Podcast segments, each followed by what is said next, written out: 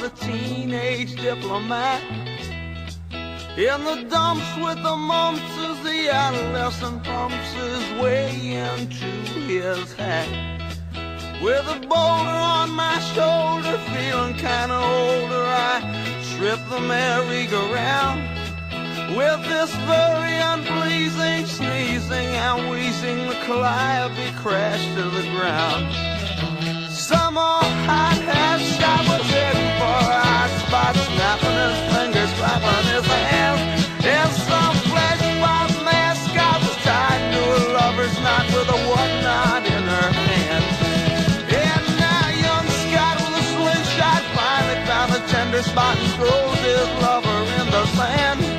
And some bloodshot forget-me-not whisper daddies within earshot save the buckshot, turn up the band.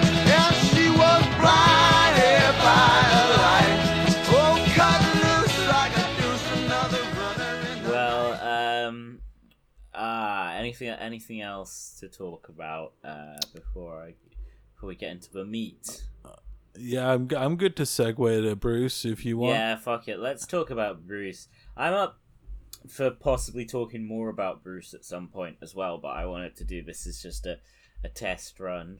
See how There's a lot to say, and and uh, we did that movie. What was it again? Um, blinded by the light. Blinded by the Light. Yeah, that was, that was a great movie. Great chance to talk about the boss there as well. Yeah. Do, you- do you Uh, still think that the, the Manfred Mann version of Blinded by the Light that was num num that was number one on the US singles charts, should I add, which no song recorded by Bruce Springsteen has ever uh, is uh, attained as a feat. Oh god. do you still think that's better than Bruce's version? because you Oh. can hear the I- lyrics. you know what that that that came on the radio the other day, and I was thinking about how, what a dumbass I was years ago, Yeah. and uh, you know we we all have shit takes. Sometimes I've had shit takes before. Well, so no, no, I'm gonna fix that shit take. that was a not. an- Although I did, although it is true that I had no fucking clue what Bruce was singing until I heard the Manfred Mann version. Yeah, 'cause he's like, the summer, and he- Rah, the rah, summer. rah. yeah, but the lyrics are kind of like bollocks. I mean, like, I, I mean,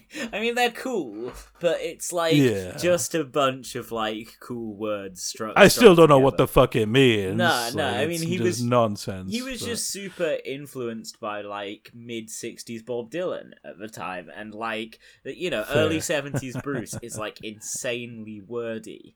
And by the time he he'd he'd um got to Born to Run, which in itself still contains some like pretty florid writing, like Jungleland or something. Like Yeah. he'd really pared down the language because, like, honestly, like no disrespect to like super technical rappers and stuff, but like you know, there's only so many rhymes you can like get in something and maintain like meaning and effect. Yeah.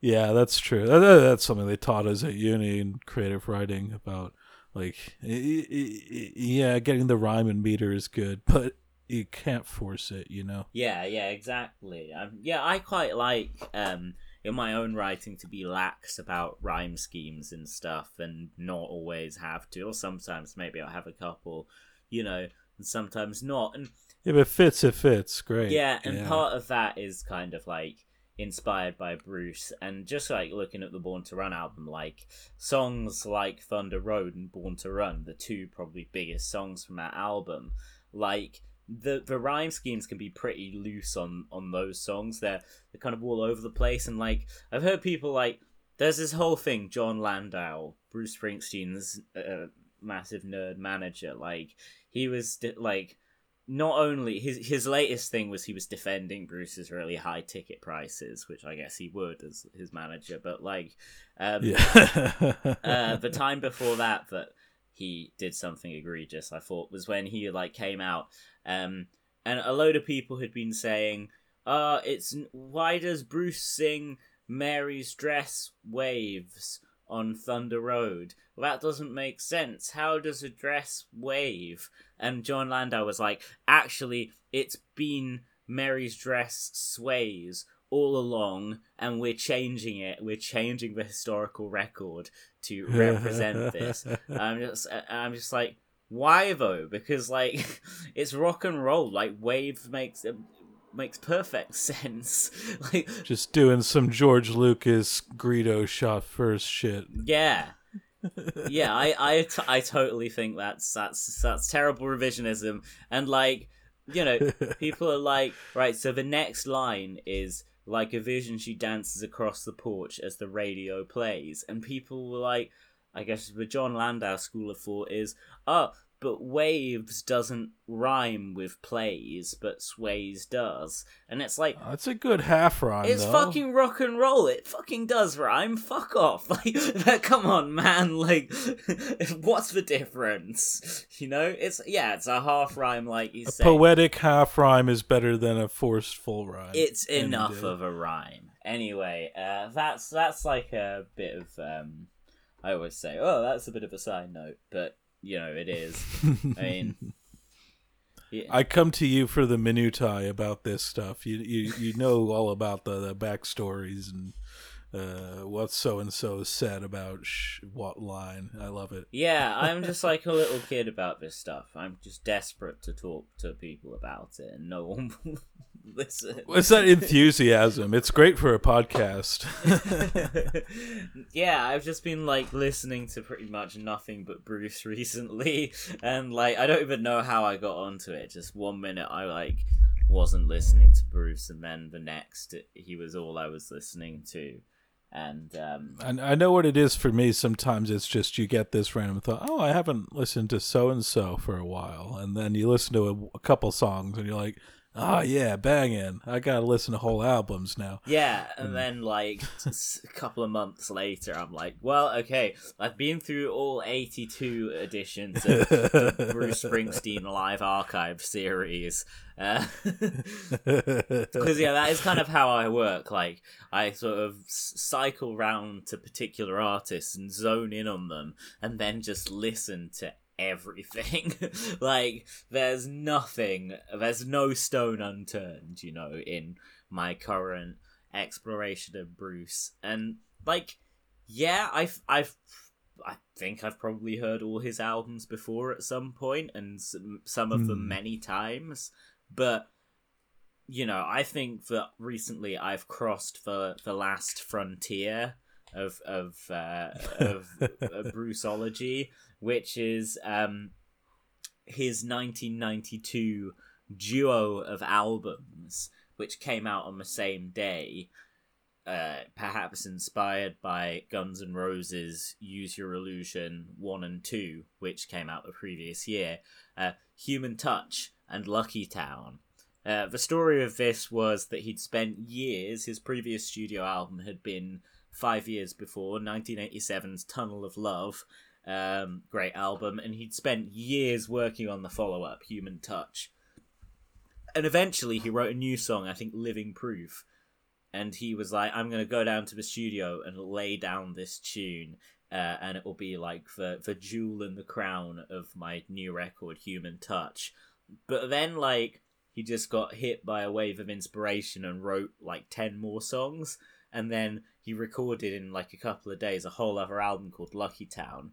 And then he put these two albums out on the same day, and they're like widely considered to be like his his least good records. And like, you know, this is a year after Nirvana's Nevermind. His sound had not really been updated for the '90s. It kind of sounded like '80s mainstream rock, like especially on Human Touch. Like, there's a couple of tracks that sound like. um well, maybe just one track, "A Real Man," sounds like Huey Lewis and the News. It's just like, a real Although, as, as our friend Stefan uh, said earlier, I, when I showed him the song, like, you know, you've gotta respect Bruce is like totally going for it, even when it's like this, this, this you know, B grade material, if that.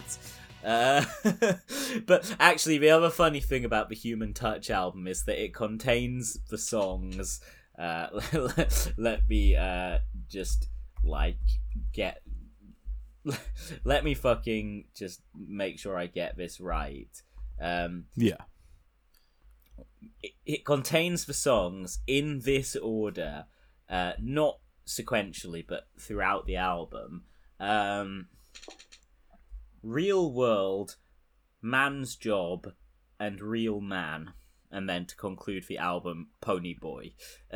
and like I mean, Pony Boy is like possibly the only Bruce Springsteen song that sounds like it could potentially be about gay sex, although his wife does start singing on it to make just take the edge off it slightly. Well, but actually all his all his songs that are generally kind of love songs that he sings at the mic with little Steven could could possibly be about um, homosexual love, if not gay sex. But um, but no- nonetheless, uh, yeah, it's re- really funny, like how he's just kind of like it's just like ramming in the the the messages about the man, the men, and the world, and being a man, and being a real man in the real world, doing a man's job, uh, or possibly being a pony boy. Yeah, I mean, I guess that that kind of speaks to his psyche at the time, where where he was he was, I guess, pondering what it means to be a man in the world, and it's one of his more introspective kind of records. Uh, there's also like about a whole other album's worth of outtakes from Human Touch for like for for the touch heads out there, you know. uh, but yeah, that he wouldn't release those songs until 1998 on the Tracks box set. But yeah, Lucky Town is, uh, which only has one outtake, which is on Tracks, uh, is, is a 10 song album that I think is widely considered to be a bit better than Human Touch. But you know what? I've been listening to these out, both of these albums, quite a bit in the last couple of days, and um, like I think they're good. I think I think there's some good stuff on them you know, a bad Bruce Springsteen album is still like, you know, good music. It's not it's not like stuff that's sure. difficult to listen to. And usually on all his albums, I think like the songs are mostly of a high standard. It's usually if I dislike something about them, it's like the manner in which the songs are presented, the production choices, the arrangement choices. Right.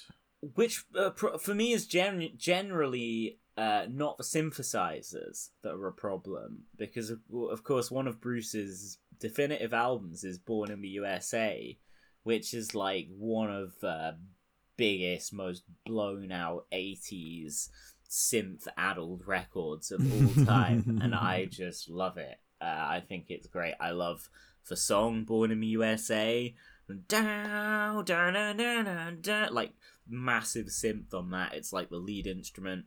I love uh, Downbound Train, which is like this really kind of like stark, depressing, like new wavy thing because of all the synths. My hometown, that's all synth. Like, uh, yeah.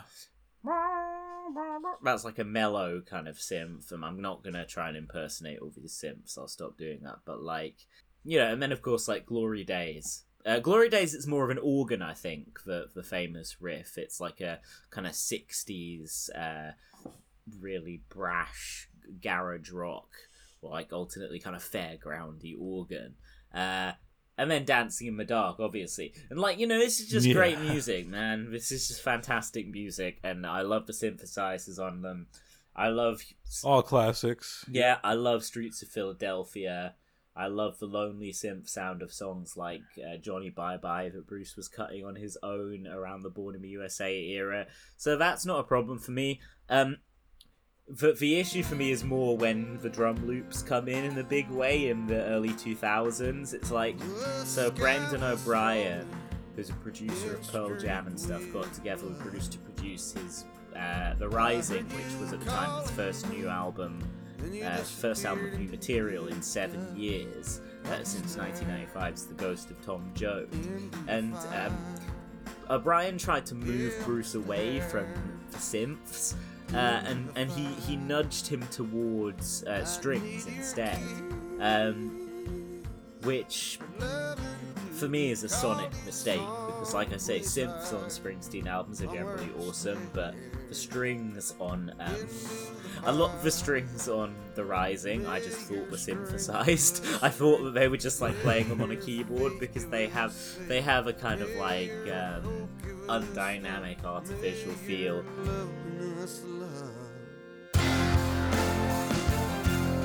And also the the drum sound. Um, but yeah, I mean like you got mighty Max Weinberg there, who like, while he's got swing and everything, he's just one of the most on point drummers around. Like, just submerging him under these fucking uh, trip hop uh, drum loops, like shit that sounds like he's got to be one of the only artists whose like 2000 stuff in a lot of ways sounds more dated than his 80s stuff. Because um, like obviously a lot of his like quote unquote dated 80s albums like born in the usa and tunnel of love have become like these touchstone records for a lot of younger indie artists. Like even you know even though it's mainly like bands like the war on drugs or like the national or whatever who have that like born in the usa sound like uh you know, Titus Andronicus, a very Bruce influenced punk band, will cover songs from Born in the USA, but with a more kind of like rockin' sound, like like some of Bruce's other albums. So like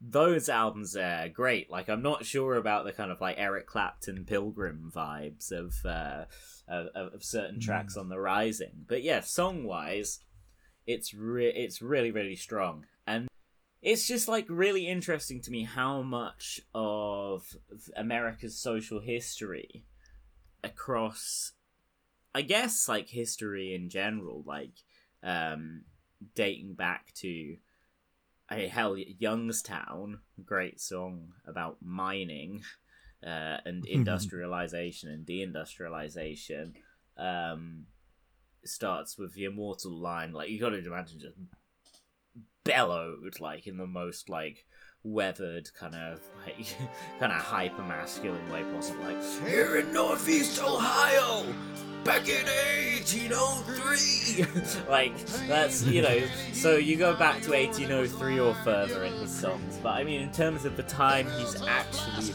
been um, cutting records you know you get so much of what's been happening in america in that time mainly explicitly since the the USA era, um, which includes the Nebraska album as well. That's his most uh, political songwriting that he had done up until that point. But especially in the 2000s, when he became a really kind of you know a newly relevant figure after some time being maybe uh, viewed as somebody who was struggling to find a new place at that stage in his life in in the musical game.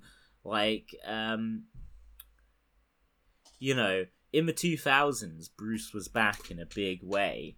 And you know almost every album that he put out in that time you can draw parallels between um what was going on in his music and what was going well not so much parallels as he was conscious consciously trying to reflect what was going on in America at that time. Um, it's like he, he almost saw it as his social responsibility to comment on um, what was happening. So, like, The Rising from 2002, the story goes that this album was inspired by, I think, a firefighter, um, if not a cop, uh, some uh, like a first responder, 9 11. Um, winding down his window and saying to Bruce, like, "We need you, man." A strange. it was just a stranger in a car, apparently. Uh, a few days after the 9/11 attacks. Um, so there's there's songs on this album that kind of find Bruce really trying to like bring people together and um, not engage in the kind of jingoism that was rife in the time after the Iraq War, for example, yeah. there's a track called Worlds Apart, which is all about empathizing people in the parts of the world that hate America, which includes certain Middle Eastern singers and stuff. And you know that, along with the drum loops, yeah. doesn't work so well. But this is actually it's actually like a killer, like Irish influenced rock song at, at its core, and sounded really good live. But in addition to that, you have some beautiful songs that are like literally just about 9/11 from the point of view of um, the bereaved families of, of people who, uh, well, uh, Into the Fire, for example, like you can re- read into the title, you know, it's about somebody who died going into the fire to rescue others on September the 11th. Um, Pretty literal, yeah. Yeah, yeah, yeah. and, and, and um, you know, and and with Bruce in the 2000s, like you know, there's certain stuff, and I'll mention in a bit. Some of his stuff gets almost like attributed political connotations um, on an almost vibes based basis, but like there's actually a lot of very, very, very explicit um, political content on his on his 2000s records, and um, well, in fact, 2010s as well, which I'll get to, early 2010s at least. Um, but yeah, The Rising, um, though I dislike elements of its production, yeah, I think I think this is a um, an album with some really really good stuff on it. It's a sprawling record, like 15 tracks and some genuine anthems like Lonesome Day, the opener, "The closer, My City of Ruins, the title track, The Rising, um, Waiting on a Sunny Day, which is one of the only Bruce tracks that I like really dislike. it's kind of an optimistic song, which I guess was needed at, at the time, but I I find it so like jaunty and irritating. And when I'm listening to shows from a Bruce Springsteen archives, I just smash delete on that one. But uh, which I barely do with any of his shit. Like I think most Bruce is kind of like pretty listenable for me. Um, but yeah, and, and then uh, uh, there's another great track which which they played in the year 2000 actually. So uh, it, it's like I guess not necessarily inspired by um, the events of September the 11th, but there, there's just like some really cool line on that.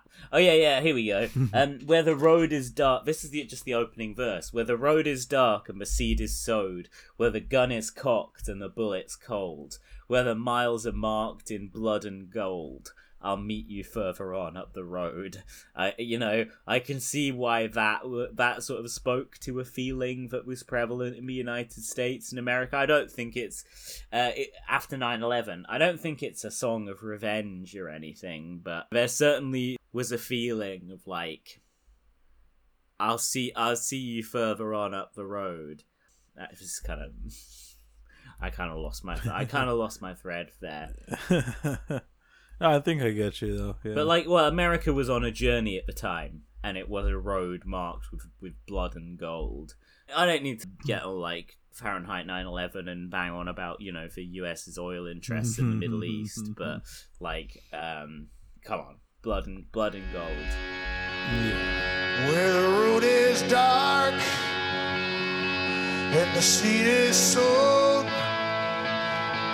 where the gun is cocked the bullets cold, where the miles are marked in blood and gold. I'll meet you further on up the road. but like yeah that that that album like has has some really good stuff and um something i think which you know maybe deserves some criticism uh, i can't attest that this was genuine this was bruce's thought process but um it, it is the omission of the song american skin 41 shots which was one of the i think five new songs played on the 1999-2000 E Street Band tour, um, which included the now classic "Land of Hope and Dreams," um, "Further On Up the Road," "Code of Silence," uh, "Another Thin Line," and yeah, this one, "American Skin 41 Shots," was about the murder of Amadou Diallo. This is in New York City in 1999. He was Guinean, sorry.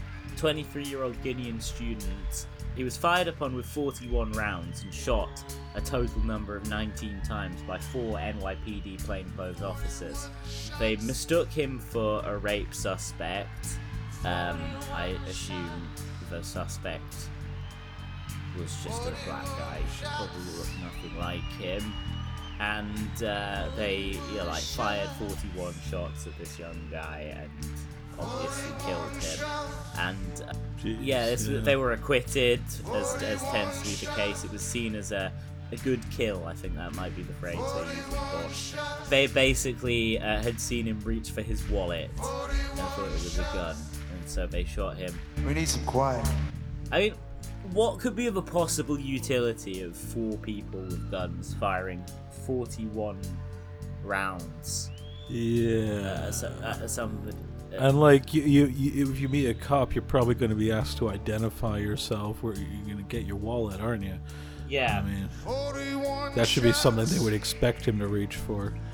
and we'll take yeah, yeah, absolutely. But even then, like, how many shots do you need to kill bloody somebody? river. They just lit- No, literally yeah, boom, yeah, total boom, boom, overkill. boom, boom. Even if he was literally reaching for a gun, that would be like Quentin Tarantino levels of overkill. Shooting somebody 19 times is like torturing them, then killing them. the night. Or I don't know, or just like firing uh, bullets into a corpse, which I, I, isn't there some shit in like the Geneva Convention about that? How, how that's not like a cool thing to do.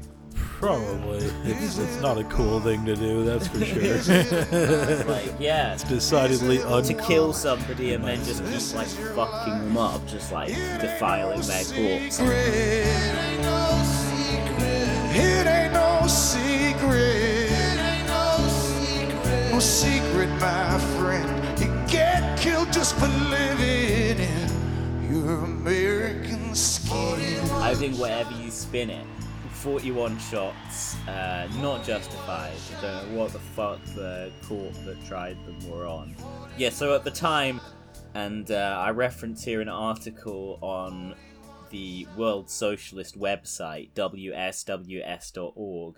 New York Police Mayor Giuliani attacked Bruce Springsteen for criticizing Diallo shooting.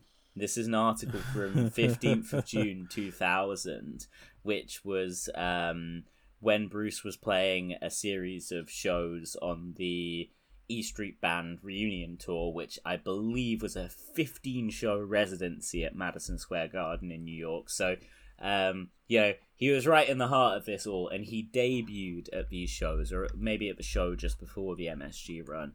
Um, American Skin, 41 Shots, a new song um, that proved controversial. So you can hear actually on the recording, the live recording that's considered the kind of canonical version that's featured on the Live in New York City uh, record, which Mm. came out in 01, which is taken from those MSG shows.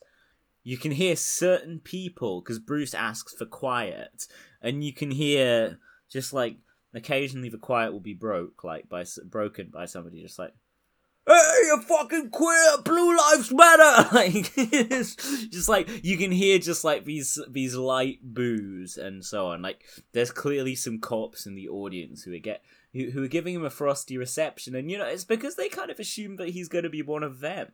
They're just like, yeah, this guy. He sings about all American issues like being born in the USA. and, like, it's the most patriotic Relatable. song I've ever heard. Uh, it's not critical of the American war machine in the slightest, you know. Nah. Him, Ronald Reagan, those are my heroes. I believe he was Ronald Reagan's hero as well, and presumably Ronald Reagan is Bruce's hero.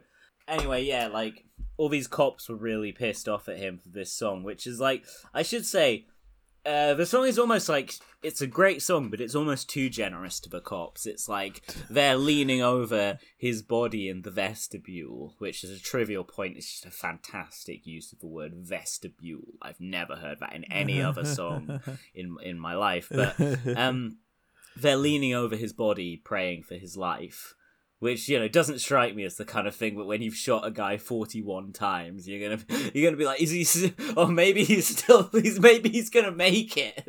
This guy who, oh, should we have shot him only like uh, a few times, maybe? So if anything, the song is not like stridently anti-police. But it is certainly an anti racist song that makes the point you can get killed just for living in your American skin. So, you know, it does pretty much imply that race was the motivation for these officers to kill kill the guy. Yeah, anyway, so the head of uh, I believe what are they called?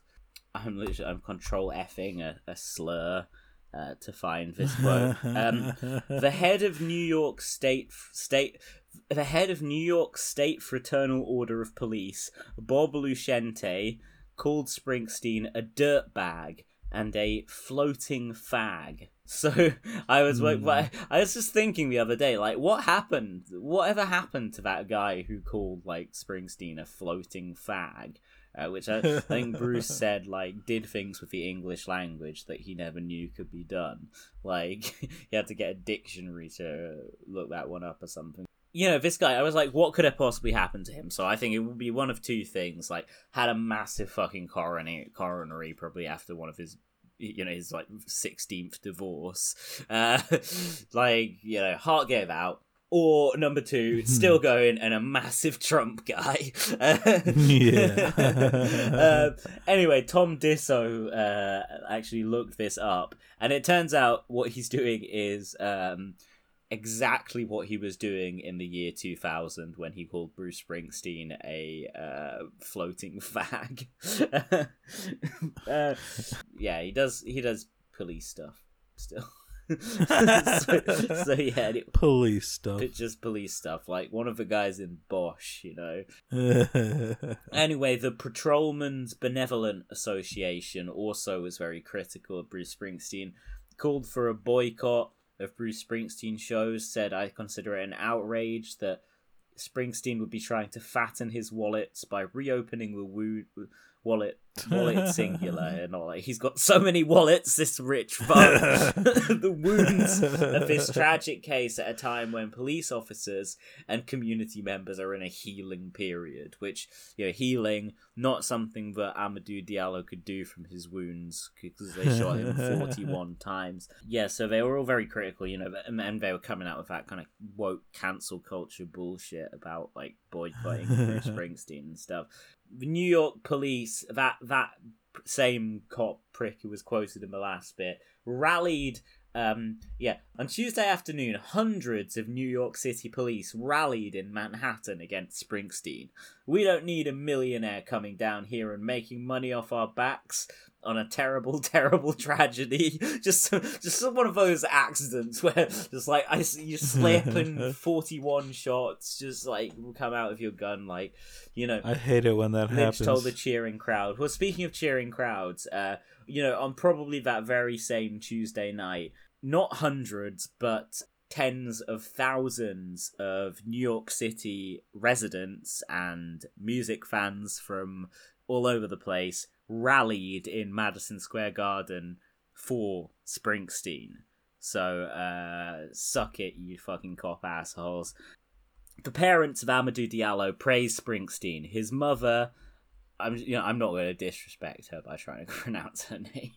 it keeps Amadou's uh, memory alive. She told the New York Post. Diallo's parents attended the first of ten concerts Springsteen is giving at New York's Madison Square Garden Based.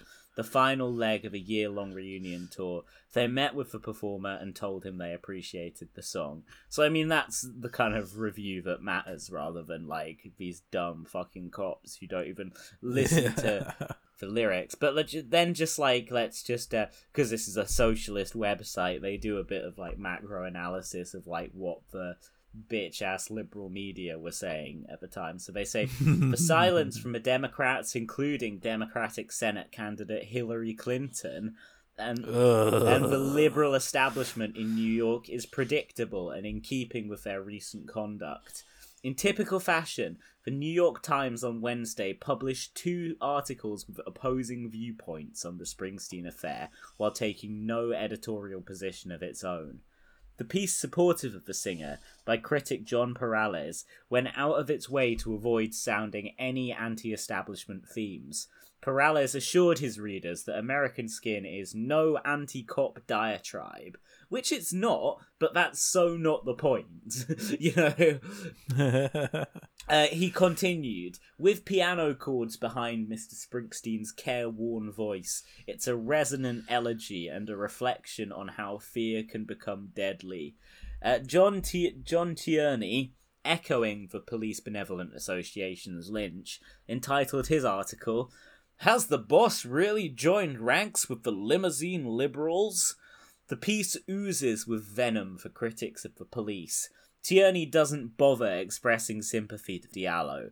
Commenting on Springsteen's refrain, 41 shots, he says sarcastically, Mr. Springsteen did not specifically explain why it is worse to be killed with 41 shots than with one. Probably it hurts more, I'm just gonna, like, hazard. Uh, but he is firmly on record against the extra bullets. Like, just what a facetious fucking cunt. And, like, the New York Times, like, read that disgusting shit and were just like, yeah, yeah, both sides, you know, pieces of shit, man. Yeah.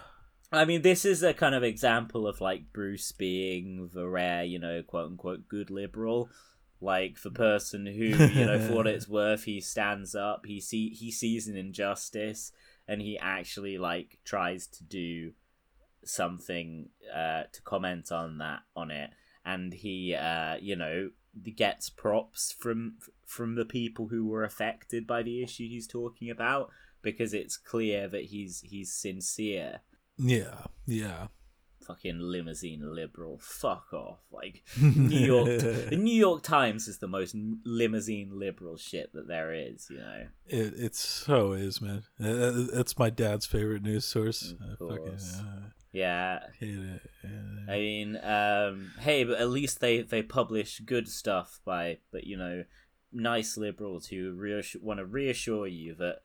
Hey, we don't hate the police. We just think they shouldn't have brutally murdered this one guy. Because, you know, it's just an isolated incident, you know, a few bad apples. yeah, I've, I've never heard of anything like that. And you know, happening. you had bad apples, uh, what's the expression of uh, about bad apples? A few bad apples are fine. They don't. Are they don't spoil totally anything. so yeah, exactly. Like no, no need to worry about that. Um, to be honest, I actually just jacked that last joke straight out of Bosch. it's totally. to- I mean, I've heard that like on Twitter and similar. Just Yeah, I probably stole Yeah, it from put- Bosch putting as well, out. the most influential show of our lifetime. Uh, it actually what it actually is an influential show because it was the uh, it was the first like major drama series that Amazon uh, commissioned to series order. So it was like the start of Ah. start of something great. uh, again, Jeff, started big things for that Bezos yeah, boy. ja- that that kid will go far. That nice young bald man, um, Jeff, we got your back. Um, but anyway, I, I guess like to make the point, returning to what I was saying about the rising, I think it's telling that although I can't actually attribute why Land of Hope and Dreams, which is a classic song, didn't appear on the Rising, because it would have really fit with some of the kind of anthems of the record. You know, I almost think it's telling, you know, just to be lightly critical of what Bruce may have done, that 41 Shots didn't appear on his post 9 11 record.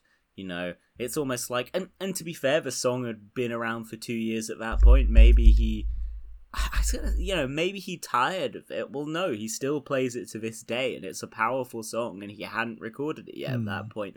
But maybe he thought that it was a wound that shouldn't be opened at that time. You know, after cops had just died, you know, going into 9/11, uh, going into the flaming towers to help people and stuff. And I'm, I'm not saying, you know, uh, 9/11 gave me a new respect for the brave boys of the NYPD, but I'm saying that may, you know, that may, that was a thought process that a lot I'll say that not enough of them were in the band.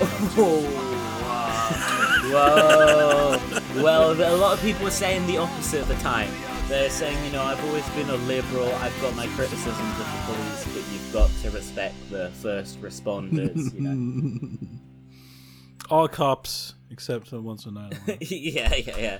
Uh, and hey, you know, as we've established, a lot of cops listen to Bruce Springsteen, and you know what? Maybe it would. I mean, I, I will say he re- he did record that song in the studio a few years later. It's on his High Hopes album from 2014. By which point Trayvon Martin had been killed, and there was a whole new surge of anger against racist police brutality. So I don't mean to be too critical. I'm just wondering if maybe he was trying to go for a more unifying kind of thing on the Rising. yeah, yeah, you got a point. Yeah, so if I'm just kind of like right now, I'm just gonna kind of go go through his 2000 stuff. You've got Devils and Dust from 2005, which to be honest, I haven't spent enough time with. I mean, he's got.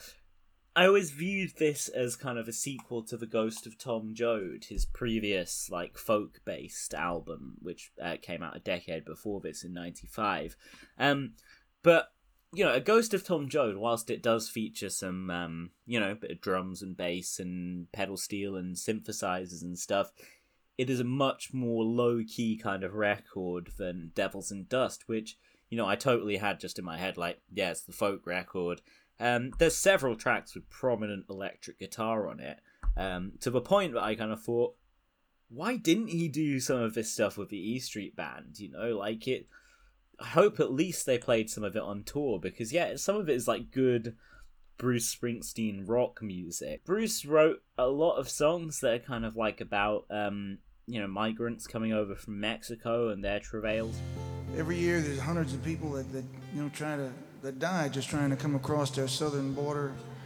And um, they died dehydration in the deserts. It was a very hot season this summer, and, and, and they died trying to cross the river and um, it's all just to come here and if you like strawberries and if you like lettuce or if you like tomatoes or if you like eggplants all of these things uh, aren't machine harvested they're too they're too fragile so it's all to come here and and, and, and get those things picked and in and, and to your table. If you enjoy any of those foods their, their hands are at your table. And so uh, it, the risk of life for so little doesn't it just it's it's senseless. It's senseless. And uh, we really need a humane immigration policy here in the states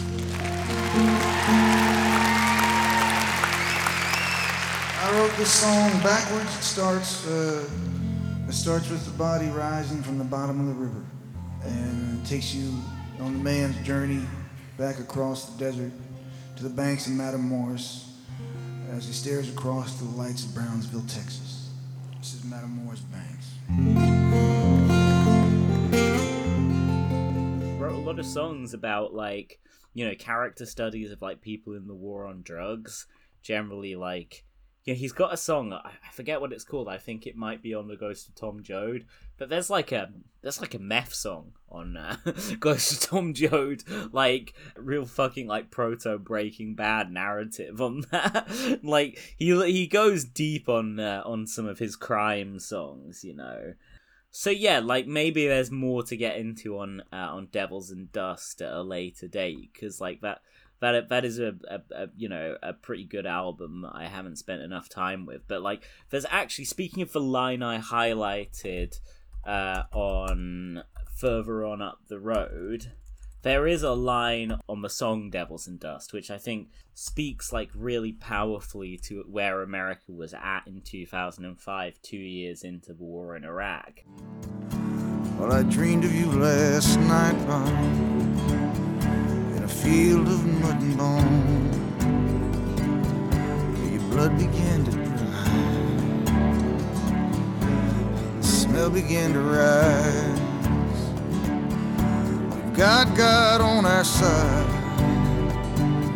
We're just trying to survive.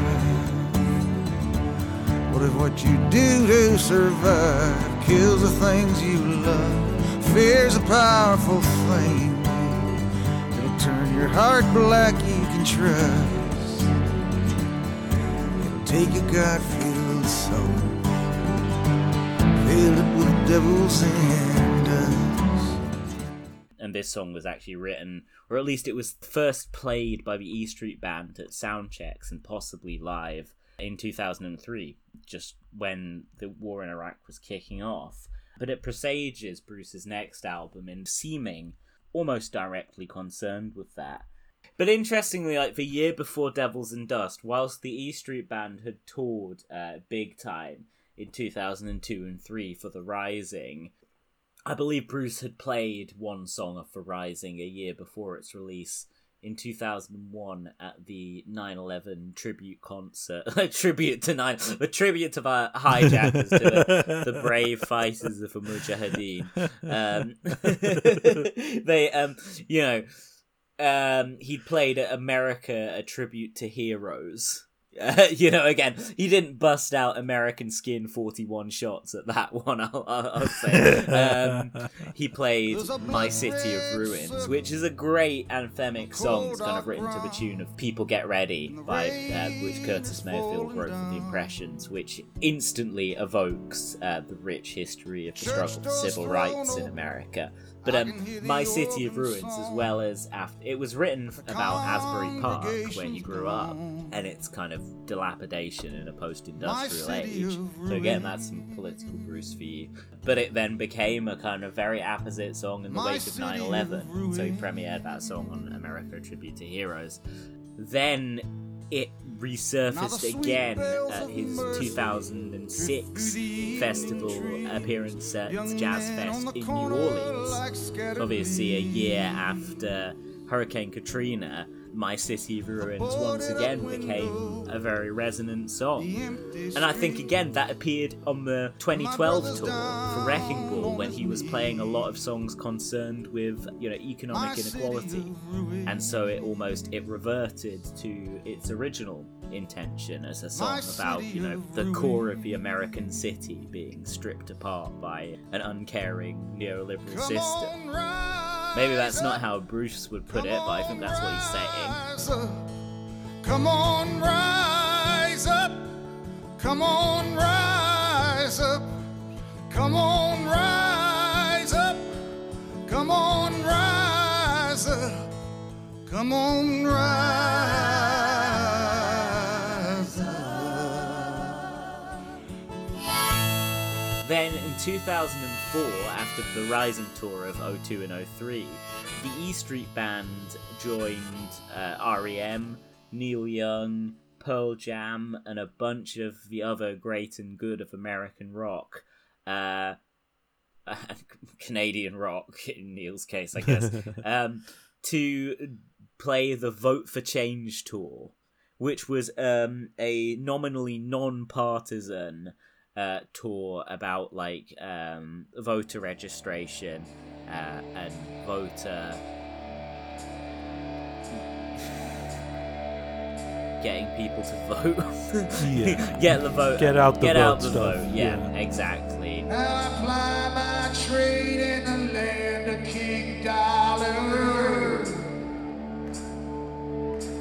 where you get paid and your silence passes as honor.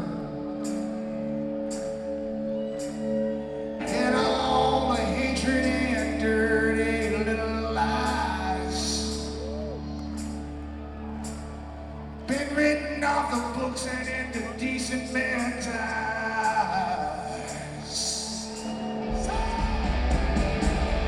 Yeah, it's it was supposedly not about uh, getting George W. Bush out and uh, John Kerry in, but I don't really understand this. Because there's only really one side that ever really tries to make it easier for people to vote and promotes voting. Yeah, yeah, yeah, that's true. But uh, but but I don't even understand what this whole posture was about because it was called the Vote for Change tour, and, and the president the president was George Bush. Like, yeah, that's kind what the fuck? Like, oh, oh, vote. It's not about John Kerry. It's about. Uh, We need to recall. George Yeah, Bush wasn't- and get another Republican in Was there. was Nader running in 2004? It's like, yeah, vote.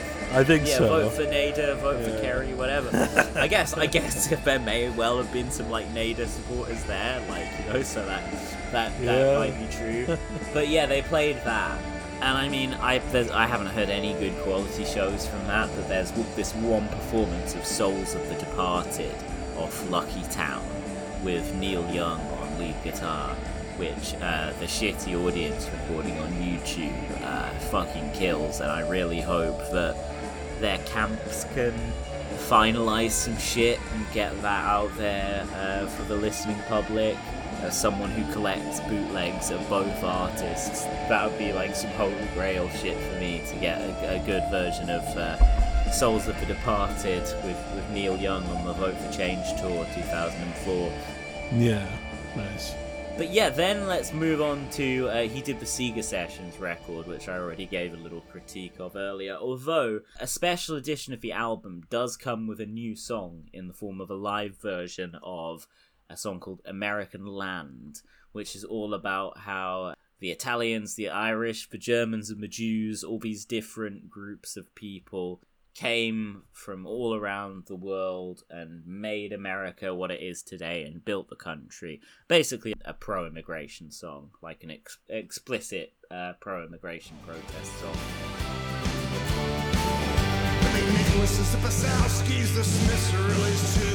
The blacks, the Irish, Italians, the Germans, and the Jews. They come across the water a thousand miles from home with nothing in their bellies but the fire down below. They died building the railroads, they worked the bones and skin. They died in the fields and factories, names scattered in the wind. They died to get here a hundred years ago, they're still dying It concludes with the line, uh, the hands that built the country, they're now trying to keep out.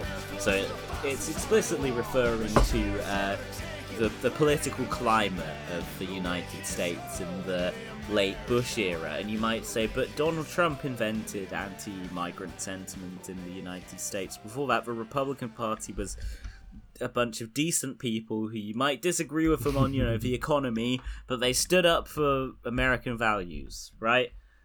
Right? Um, Sure. Fo- yeah, Fox News in like 2006 definitely wasn't all just like they're coming, they're coming, yeah, they're gonna kill you. They bring drugs, they bring crime. like no, Trump. Trump was the first person to have those thoughts. Uh, but yeah, anyway. So uh, American Land didn't actually appear on Bruce's next album, Magic. But this album I have developed a real appreciation for. Again, it's produced by Brendan O'Brien, but I mean, I guess maybe he persuaded Bruce to wind in the drum loops or whatever, because this, this my friend, is a rock album. This is uh, guitars, guitars, guitars, barely a sax solo, barely a piano with it in earshot, and those are pretty big things in uh, E Street Band records generally. But it's a really good record. It's full of like songs that when you kind of really listen to them, they're quite explicitly about the Iraq War and about America in the late Bush era. For example, Gypsy Biker. You know, it's kind of you kind of think, oh, this is a just sort of like a mysterious song about like this cool it's like Gypsy James Dean, I guess. Like you know, a, another rock song that invokes like the Roma people as this kind of like mystical signifier. But you know, it was a different time, man. Like 2007, that's like hundred years ago or something. Gypsy Biker is a great song, and it's basically all about this night, this not 9/11, this Iraq War veteran, this soldier in the Iraq War who gets killed, and then his friends take his motorbike out to the desert and burn it.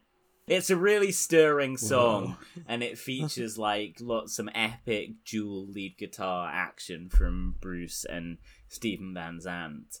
That song I can't get enough of like any live version that I can find. Like the closer it gets to seven minutes, like the closer I feel I'm getting to like the perfect version of Gypsy Biker with with loads of jamming.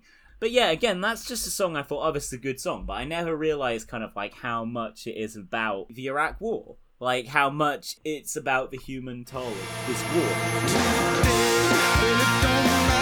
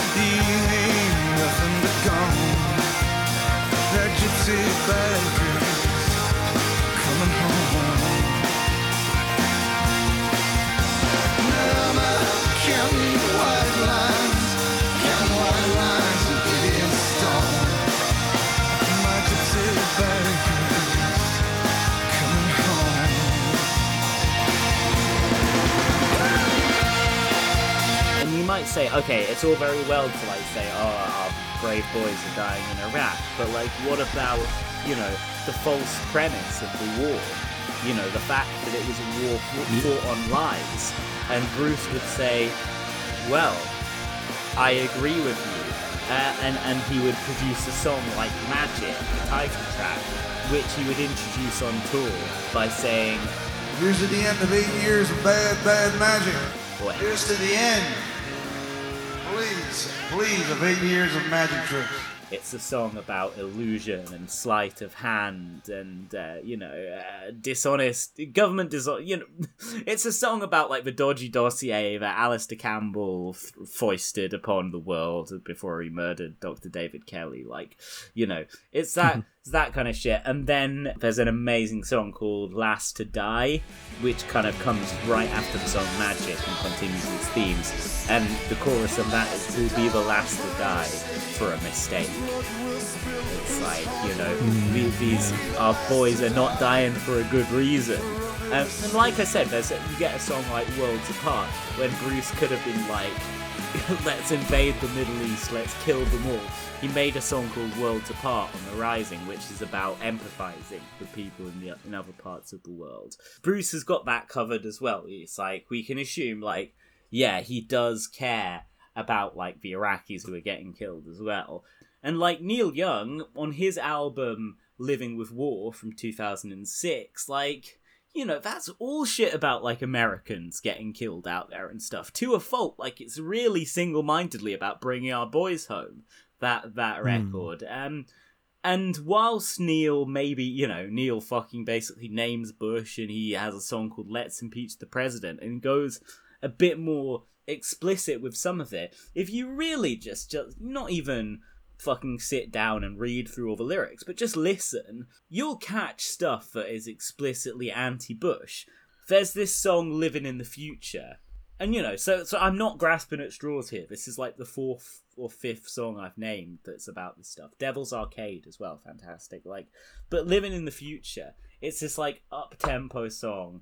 Uh, like funky, soulful kind of song. And by the way, Bruce borrows from himself so much on this record. Like, uh, "I'll Work for Your Love" starts with this piano bit that's like ding ding ding ding ding, and you're like, "Oh, Thunder Road, fantastic! I love that song." And then it's like, "Oh, okay, this is a." a slightly different melody. Um and like uh living in the future sounds so fucking much like 10th avenue freeze out. Basically bruce would like do this bit of stage banter like while the band were like jamming the riff of the song on the tour and he'd like he'd start off and he'd do the stuff so like how you doing boston? Kind of stuff like you know make sure you're not make sure you're not in like charlottesville like how okay uh boston how you doing boston? In fact yeah i'm literally i'm saying boston because one of the bruce springsteen archive releases of shows from the magic tour is from Boston. So he does a bit of like crowd banter and then he's like, okay, let's get serious for a minute. He, he's like, this is a song called Living in the Future, except it's about right now. And he literally, I'm not even joking with his affectation. He did it re- really like, hey, I'm just goofing around here. And then he'd like just get really serious and just be like, the last eight years we've seen these some things added to our, our American picture that we uh that concern me a lot, you know, like uh uh extraordinary rendition no habeas corpus patriot act but he like lists all these like ac- yeah stuff that's like spot on about what the the ways that the bush administration fucked up america. And like at least on that Boston show, like you can hear a pin drop. It's like everyone's like hooting and hollering along, and then he starts like criticizing America, and they're just like, "Is this guy a fucking queer?" Like, it's like re- gets really dead, and then he's just like, and you know the thing about all this stuff is. It's against the Constitution, and then finally, some people in the audience are like, "Yeah, yeah, exactly." it's like he, he like it's it's kind of like a masterclass because he like get he like gets down in the muck like on people's levels. Like, "It's, how you doing? Oh yeah, oh yeah, like banter, and then he's like, okay, so let's talk about like uh, extraordinary rendition. like, let's talk about detention without trial. And then like after that, he's just like, the Constitution, and bam, he's got them back. Like this man, this man is a master. What can I say? yeah. He knows his audience. yeah, yeah, absolutely. This is a song called Living in the Future, but it's about what's happening now. About how, along with all the things that we love, about America and the towns and the cities that we come from, and the things that make us feel a part of, of our home, we've had to add to the American picture over the past six years. Things like rendition and illegal wiretapping, and the rolling back of civil liberties. No habeas corpus, a right to defend yourself against charges brought against you in court. And because of the color of your skin or your circumstances or your religion, you might think that these things don't have an immediate impact on your life. But all of these things are an attack on our Constitution and are an attack on all of us as Americans and on our moral authority around the world. So, this is a song about sleeping, sleepwalking through changes that shouldn't have happened here, that have happened here. So yeah, that's just a bit about magic, which is really good. Then pretty much on the magic tour, like he wrote a new batch of songs, and so they just kept going. They didn't take a year off after touring, whatever. They toured 2007 and 8, and then 2009 they came back out with a new record, Working on a Dream, which is the last E Street Band album to feature Clarence Clemons on saxophone, the big man himself. And Working on a Dream is widely considered one of Bruce's more misjudged records. And, you know, Hmm. frankly, not without reason. I actually just listened to this album immediately before we recorded, and I was really set to be like, actually, working on a dream is fire. People have slept on working on a dream. But nah, I mean, this album doesn't really hang together, to be honest. Like, it's maybe not exactly what people say it is politically, but at the, at the same time, there's a lack of political content that certainly makes it feel lightweight compared to the last three Bruce albums, and possibly a return to you know the the themes of the Human Touch Lucky Town era. Um, for example, I, I heard some. Uh, yeah, that's not exactly going to thrill most people, is it? Like, yeah, man, it's a, it's a, you know, a callback to the days of Human Touch and Lucky Town. I've heard some fans defend parts of this record, like. I remember one person saying that Kingdom of Days is maybe his most mature song. And if like you know, if that means it's like a big blown up ballad about like being in a long term marriage in your sixties, then yeah, I guess like yeah, it kind of is like mature in that way. I I ain't listening to that shit. like it's not. I was real. I I think it's a cool title. It's like a fucking Ridley Scott film or something. And I so I I was like down to listen to Kingdom of Days and was disappointed by how it's this big like there's several kind of like Roy Orbison style big 60s pop kind of ballads and like Hmm. Doesn't do it for me really lyrically or musically that that side of Bruce it's like you know out of all the like outtakes from The Darkness on the Edge of Town you can get 22 of them on The Promise the 2 CD release they put out in 2010 and you know, I think Bruce made all the right calls about what material to put on Darkness at the Edge of Town. Like, it's a fantastic, dark, heavy hitting album. And yeah, the stuff that's on The Promise, it's, it's good music, but it's, you know, it's not on that record for a reason. It's like, maybe if he'd have put out this, like, kind of fun soul album, it would have been a whole other side to Bruce, but it wouldn't have been my favorite record by him. And um, Darkness on the Edge of Town is my favorite record by him. So yeah, I just listened to this album, and yeah, it starts with Outlaw Pete, and I was really thinking, like, what if people have just slept on this record because it begins with an eight-minute song about a baby who robs banks? He was born a little baby on the Appalachian Trail. At six months old, he'd done three months in jail. He robbed the bank in his diapers and his little bare baby feet. All he said was, folks, my name is Outlaw Pete. which steal, steals a significant part of its melody from a Kiss song from the 70s, uh, which Paul Stanley of Kiss has acknowledged, and he just said, like, look, who's gonna sue Bruce Springsteen? That'd be like fucking shooting Father Christmas.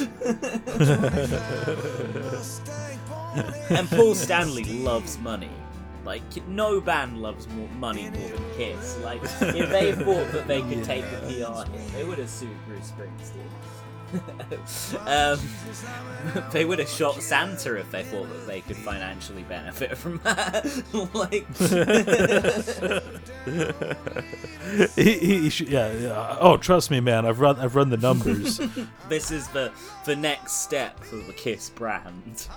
the, the, the, the Santa murder case.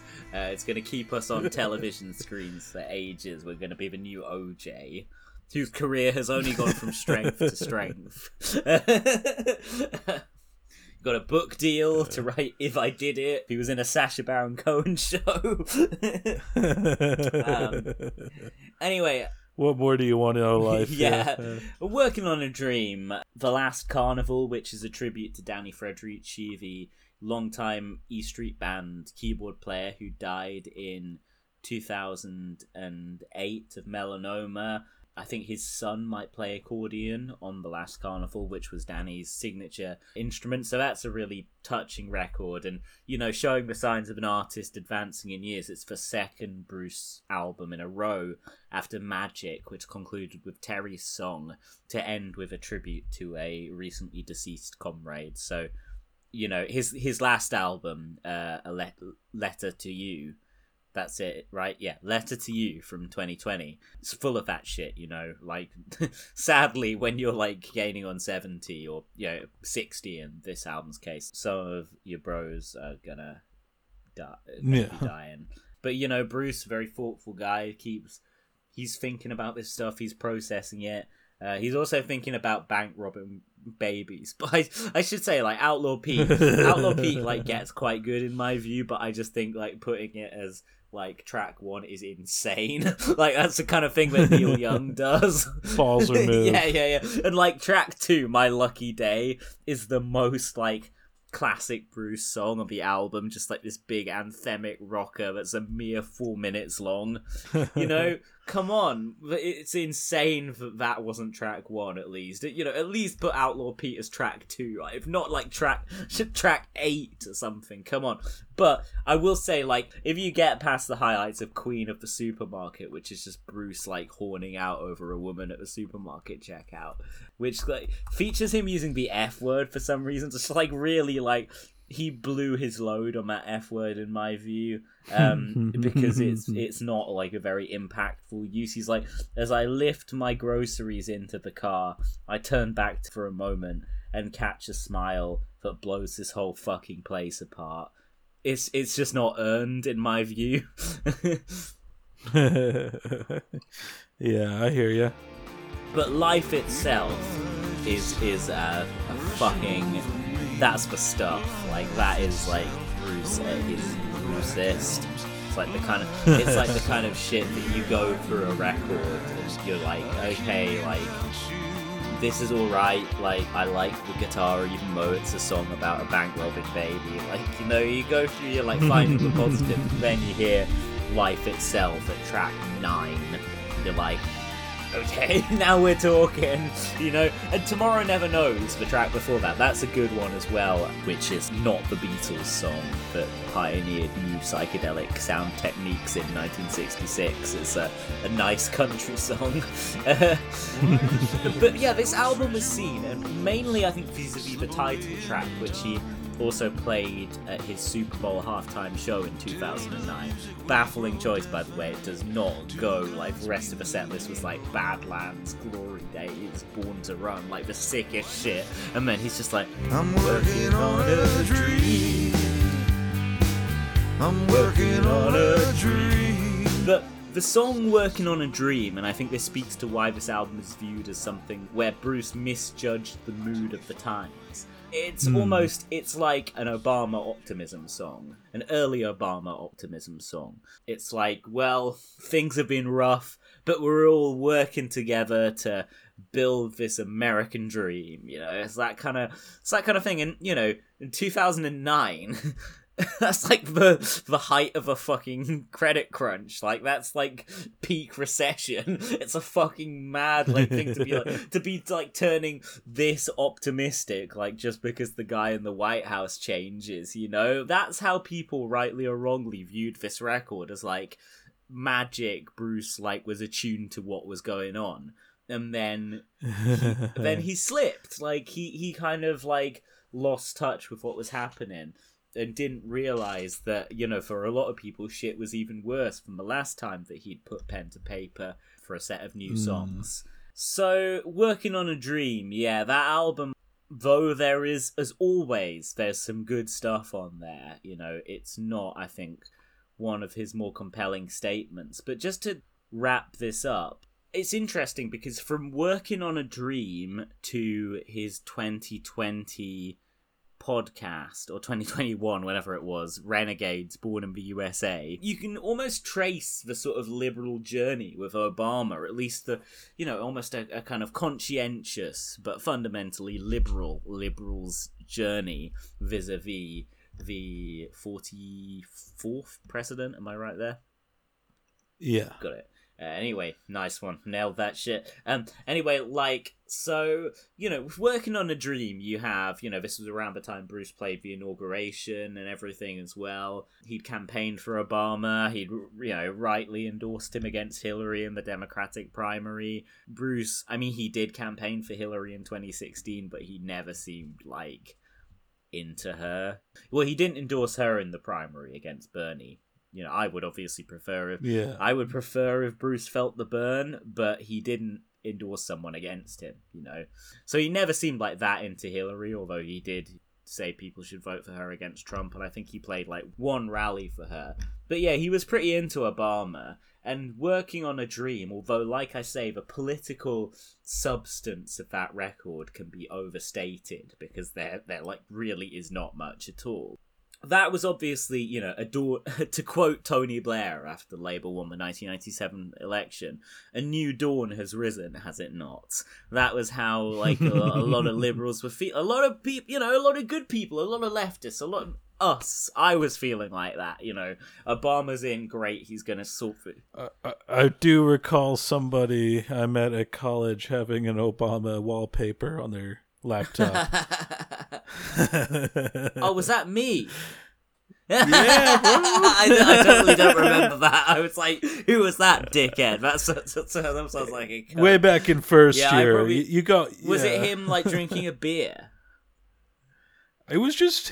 I think it was just him giving a speech. him and Bob Dylan? Was it? in front of American flags. Fucking hell! That would it would have been cooler if it was him and uh, Bob Dylan or he sort of something. You'd get a pass. Anyway, that yeah. sucks. Yeah, and that was like uh, when he was running for his second term as well, so that was way less excusable. Well, I well I was like fucking getting still like four years on, hyped up with the Obama mania. Like how many fucking drone strikes had he done at that point? Like Bruce was realizing that there were you know cracks in the veneer. He was realizing not everything was what it seemed. That a change of administration had not solved all America's social ills, and that perhaps his optimism Incredible. three years prior had been somewhat misplaced. So, with 2012's Wrecking Ball album, Bruce captured the disillusionment of a conscientious liberal in the direction of the Obama administration. The Wrecking Ball, while working on a dream, had effectively completely swerved the major economic crash that had taken place the previous year and that continued to be felt around the world.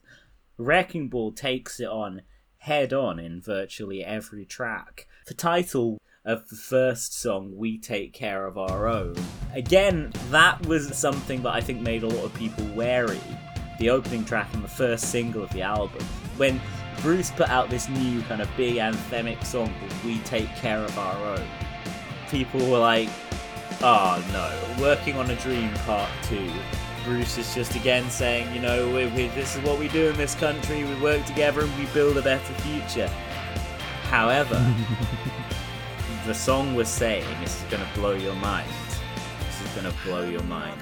You know how the song "Born in the USA" is not just about how it's an awesome thing to be born in the United States of America. Well, You don't say. we take care of our own was in fact saying that America is not doing that, but should be doing it. I know that's some radical shit Whoa. right there, yeah. Mic Yeah, to quote, I think, ah, shit, it was either Jim DeRogatis or Greg, Greg Kot on Sound Opinions. They were like, the boss don't do irony.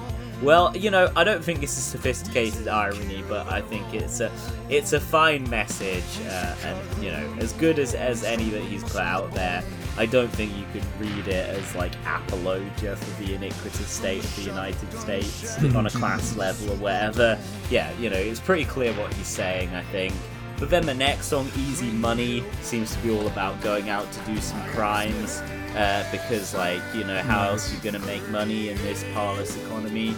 It's like on Nebraska, there's two different songs where the protagonist says, I've got debts, but no honest man can pay. Well, I got a job and tried to put my money away, but I got debts that no honest man can pay. Now, judge, judge, I got debts no honest man could pay.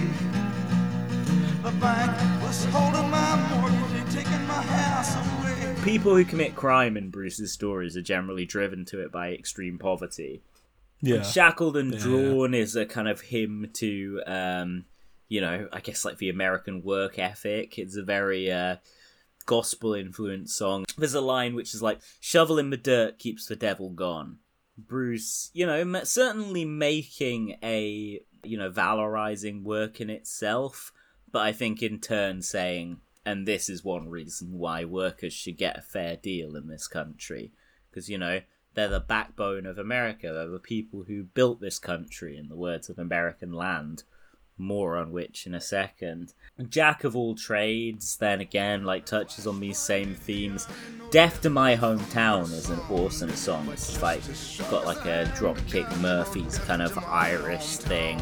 And this album, by the way, like the production is just insane. It goes beyond like being dated or anything to just being like totally one of a kind. It's just like they're like fucking let's throw on some bagpipes here, let's get a full gospel choir here, let's like get the E Street Band and then just also just like add all this like mad shit, like loops of fucking shit. Like it's honestly it's a crazy record. It's like Bruce was just like, how much of America can we fit into the arrangements? Like, let's get a mariachi band on this one, even if you can only really hear them for like 20 seconds, because then we have like, you know, a whole gospel thing that goes into a rock section. Like, it's like he tried to recapture the melting pot that he sings about in American Land in the production and arrangement choices of the record. But, but yeah, Death to My Hometown is all about, you know, no cannonballs did fly, no rifles shot us down, no bombs fell from the sky, no blood it soaked the ground, no powder flash blinded the eye, no deathly thunder sounded, but just as sure as the hand of God, they brought death to my hometown. Who is they, you ask? Well, I'm afraid just another uh, left wing extremist is resorting to anti Semitic stereotypes. It's like Van Morrison. Guess for those that control the media, it is. you know, talking about these vague, nebulous establishment forces. No, there is no establishment. There's no kind of. There's no capitalist class. Uh, any criticism of vested power clearly must be a trope. No, it's just, it's basically it, it's just like basically about it's like the same as the original meaning of the song "My City of Ruins." It's like about how how capitalists, how neoliberalism will take this, will take a, a community, take a city, and just strip it of everything it's got. They'll they'll strip it bare and sell it for parts. Yeah. It's about you know economic violence. That's what the song is about. The neoliberal order of the day. yeah. Exactly. Like this depression then is Bruce like in uh, playing around with the double meaning of depression. So he's someone who suffers from clinical depression himself, which is like thinking of his persona. And you think, ah, it's a persona. He's a depressed guy who is like able to become superhuman for three hours on stage, you know, uh, because he can like switch on this thing.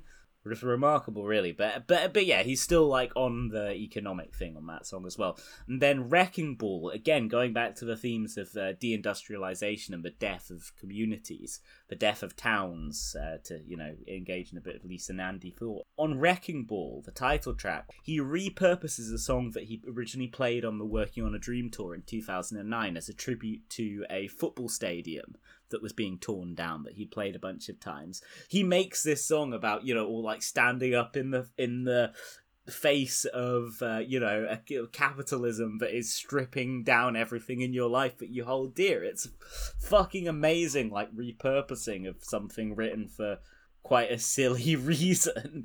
Yeah. like Rocky Ground is the only Bruce Springsteen song to feature uh, rapping in. He doesn't do the rapping, but he did write it. The woman who does the rapping, she's a singer. She's not actually a rapper. She's like, "You're black." You... nah, she does a solid job. It's more like spoken word than rapping anyway, but it was trailed as like the boss goes rap.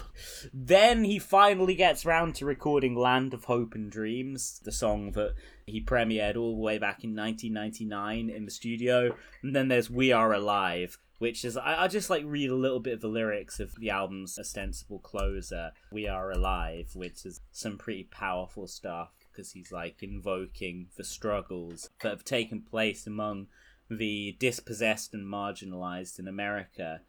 A voice cried, I was killed in Maryland in 1877 when the railroad workers made their stand. Like, fuck, man, he's talking about workers' struggles. Like, that's amazing. Nice. Um, well, I was killed in 1963, one Sunday morning in Birmingham. Like, he's talking about the racial struggles. yeah. I died yeah. last year crossing the southern desert. My children left behind in San Pablo. He's talking about the struggles of migrants. Base. Well, they've left our bodies here to rot.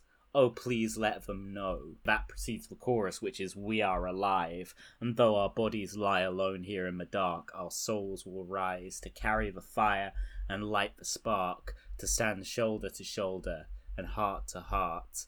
Again, it's a song. It's a song of solidarity. Beautiful. Really good. Really, Really cool. Voice cried I was killed in Maryland in 1877 when the railroad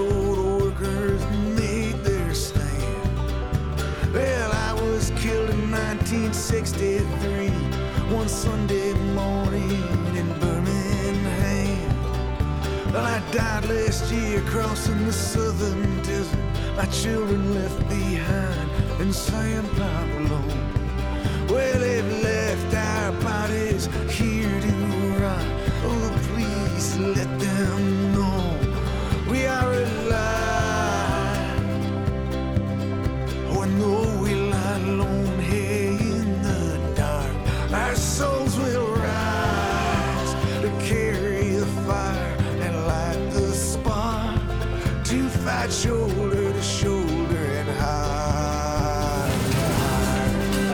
there's two bonus tracks on the album, one of which is uh, a weird, like, fucking sailor song he wrote called Swallowed Up in the Belly of the Whale, where he's like, sing- he's like singing in like 1800s pirate language about being eaten by a whale.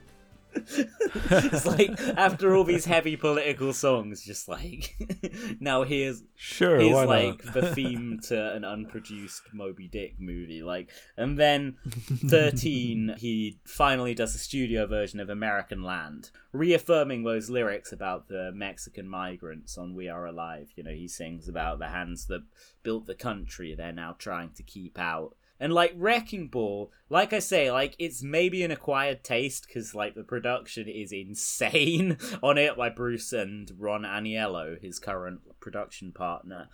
But I think it's really like one of the most powerful political records of the 2010s, and it's one reason why I think Bruce in the Trump era, he went pretty quiet in terms of like trying to make these points with his music. I mean, he didn't release a record between 2014 and 19.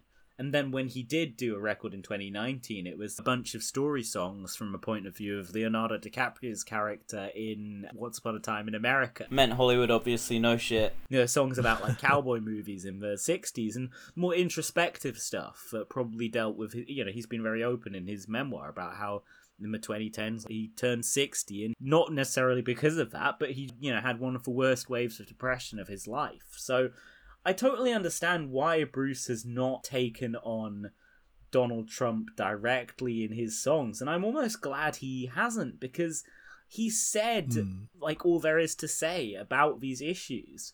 Donald Trump didn't invent the inhumane treatment of migrants, like although he treated them very inhumanely. Donald Trump did actually more drone strikes than Obama, but he didn't invent the drone program. He didn't invade Iraq. Bruce has like addressed so much of this shit that like you can put on any of his records. You can put on Born in USA and some of the songs on that that have themes about you know economic inequality, and it's it speaks to what's going on now. He's covered so much in his shit that you can permit him maybe making some more introspective records at this point in his life. Yeah, yeah. Makes sense. Oh, I just wanted to say while I'm talking about Wrecking Ball, I, there was a bit of consternation among some fans. I mean, well, the fact that he'd played Wrecking Ball live three years earlier, he'd released a live version of it three years earlier, and then suddenly this is not Yeah. just a song on his new album, but it's the title track, it's the centerpiece of the record, and then Land of Hope and Dreams, you know, fans had been listening to that song for 13 years at that point. A version of it had been out on the Live in New York album for 11 years. And then one of the bonus tracks, American Land, he'd by this point been playing live for six years and had released a live version of that already, at least one live version. So, fans, I can see why people were kind of disappointed, but I feel like when he'd written a new batch of songs like Shackled and Drawn, Death to My Hometown, This Depression, We Are Alive, We Take Care of Our Own, these songs sit very well behind these other kind of political songs that he'd written that never had a home before the Wrecking Ball record. And although Yeah. it had appeared on a studio album, and though the album that it reappeared on is less focused in its politics than Wrecking Ball, Bruce's High Hopes album, much of which is from 2014, much of which is in collaboration with very left wing musician Tom Morello, who Bruce is like, yeah, my friend Tom, he loves Bernie Sanders. Like, like this album, I can totally understand why he would record. Going right back to almost the start of our discussion, American Skin 41 shots for this album, and why he would record The Ghost of Tom Joad for this album, with Morello reprising the crazy guitar solo that he'd performed in live versions. And The Ghost of Tom Joad, you remember those lyrics on We Are Alive that I read a minute ago? You know, I'm such and such at, at these these different times. Um, you know, all these these different people bonded together by struggle. The Ghost of Tom Joad, the kind of climactic verse is now Tom said, Mum, whenever there's a cop beating a guy, wherever a hungry newborn baby cries, where there's a fight against the blood and hatred in the air, look for me, Mum. I'll be there. Wherever somebody's fighting for a place to stand, or a decent job or a helping hand, wherever somebody's struggling to be free, look in their eyes, Ma, and you'll see me. I mean, this is an extraordinary thing for like a guy who's basically liberal in his politics and friends with Obama to write. and thi- this is this is why I, I, I'm He literally did a podcast with Obama, well, right? this is why I'm saying so. Like the, the, Bruce's trajectory with Obama from working on a dream through to Wrecking Ball through to Renegades Born in the USA really captures where a lot of liberals, or at least the more conscientious ones, but imperfect ones, were. Great, so inspiring in 2009, 2012 shit, I'm pretty disappointed by this. He hasn't made the kind of fundamental changes I thought he would. 2021. Oh man, I wish Obama was back here. oh my god, I wish we had that guy for a third term, you know? To to quote our man in Get Out. like, um that's really a journey Bruce had been on. I can just imagine, like, he puts out Wrecking Ball and the CIA HQ, Langley House, they're just like, boss, It's the boss. He's getting too close to the truth about capitalism, about imperialism. We need to intervene. They're like, should do we do we do, should we whack him? Should we JFK the guy? They're like, no. Let's just invite him to lots of cool parties at the White House. Let's ensure the election of Donald Trump. Let's make things so bad that he longs for a president who disappointed him. Although, I mean, you know, there's a couple of lines on Wrecking Ball where he's like, there's this one on Jack of All Trades where he's like, you know, he's talking about bankers. He's like, if, I had me a gun, I'd find the bastards and shoot 'em on sight. and then there's an, another one like, on, yeah, on Death to My Hometown, he's like, send the robber barons straight to hell. These greedy thieves who came around and ate the flesh of everything they've found, whose crimes have gone unpunished now, who walk the streets as free men now. They brought death to my hometown.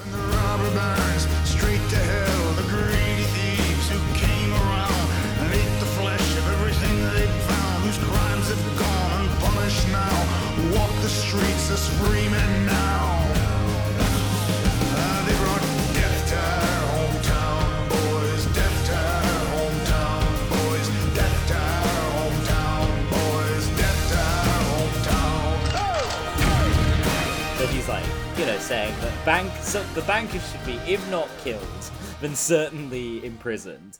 I get the impression of someone a bit like my own dad, honestly, in that a liberal who believes that they are way more left wing than they really are, like in some ways. Yeah, he- like someone who like it, says a lot of socialist stuff, but then when it comes to voting time, is like ah, but Biden. yeah, we gotta have Trump a unifying really- figure, you know. Yeah. But I mean, you know, he's he's good on like the issues, you know, generally, but he doesn't like he Yeah. doesn't draw necessarily always draw it together into a viewpoint. Like, That, that's the same as my dad, Yeah. honestly. Like, if you ask him about a lot of individual issues, he's quite left wing, but then, yeah, he doesn't have that worldview that really brings it all together as, oh, this is a part of capitalism that's inseparable Yeah. and will always keep re-emerging no matter how hard you reform it. Exactly. But you know, even on his shitty, stupid Obama podcast, he did take Obama to task about not jailing j- not jailing any of the bankers. So he still Yeah. believes the same thing on that that he d- he did in 2012. Just a couple of other cool polit- politics adjacent things about Bruce. In 2016, he cancelled a show in North Carolina due to their anti-transgender laws. It's one of those Nice. stupid fucking bathroom laws, I think.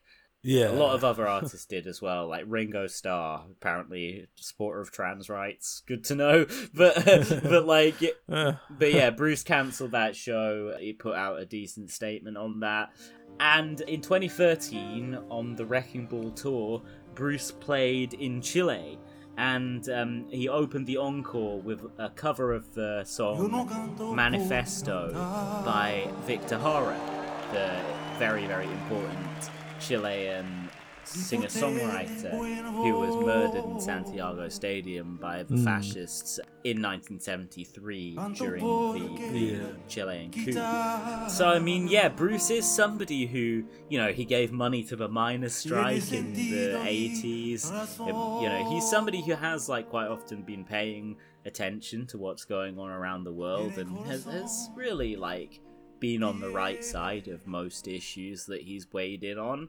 So, yeah, it's disappointing to see him hanging out with Obama, but like, you know, his music still fucking bangs, and you know he's he's he's done a lot more good than he has harm. I think it's fucking hilarious, honestly, more than anything Yeah. else. It's uh, it's just jokes. Yeah, it- I, I, honestly, like I've got an anarchist friend. I won't name names, but they've got a sister who's involved in local politics where they are, and as part of that job, she regularly meets Kamala Harris. All right, yeah. So it's kind of weird that this anarchist who's friends with a Marxist is like four points of connection, three points of connection away from the president, President Biden. It, and so I kind of get that similar feeling with Bruce and Obama. Just like it's just like except that they're obviously both famous, but it's just kind of weird. It's not a connection you'd expect. Yeah, yeah. I did. I thought Bruce. I don't hate him for it, but not. it's it's just funny. It's I funny, thought man. Bruce seemed a bit out of place with Obama. He didn't seem wholly comfortable with the whole enterprise. Maybe I'm just projecting my own discomfort of the whole thing onto him. But, you know, Bruce is a thoughtful guy. You know, he's always got some kind of internal monologue going, and maybe there is something like in the back of his head, like, well, he didn't jail the bankers, you know. Yeah, they are ultimately of the same sort of class, and so they're gonna rub shou- rub elbows. yeah. I'll see you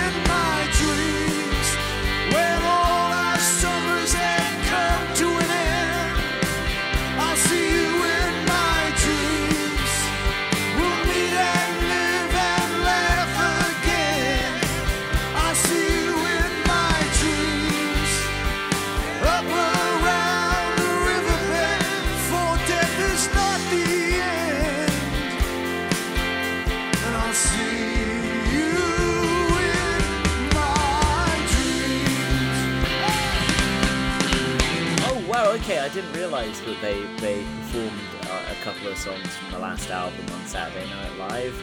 Um, the E Street Band haven't done a proper gig since 2017. I think they were gonna tour in the last couple of years, but I think COVID stuff put the kibosh on it.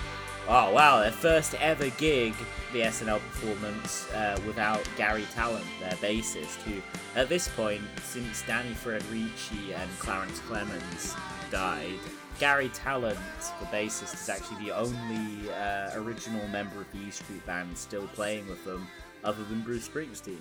So just a just a bit of fun trivia there for you about Garry Tallent. yeah. But yeah, Bruce actually just last year, a little nugget. He performed "I'll See You in My Dreams" from a letter to you in a tribute to the victims of the September 11th attacks. So he's not forgotten the uh, terrible event that inspired the Rising album. Never forget.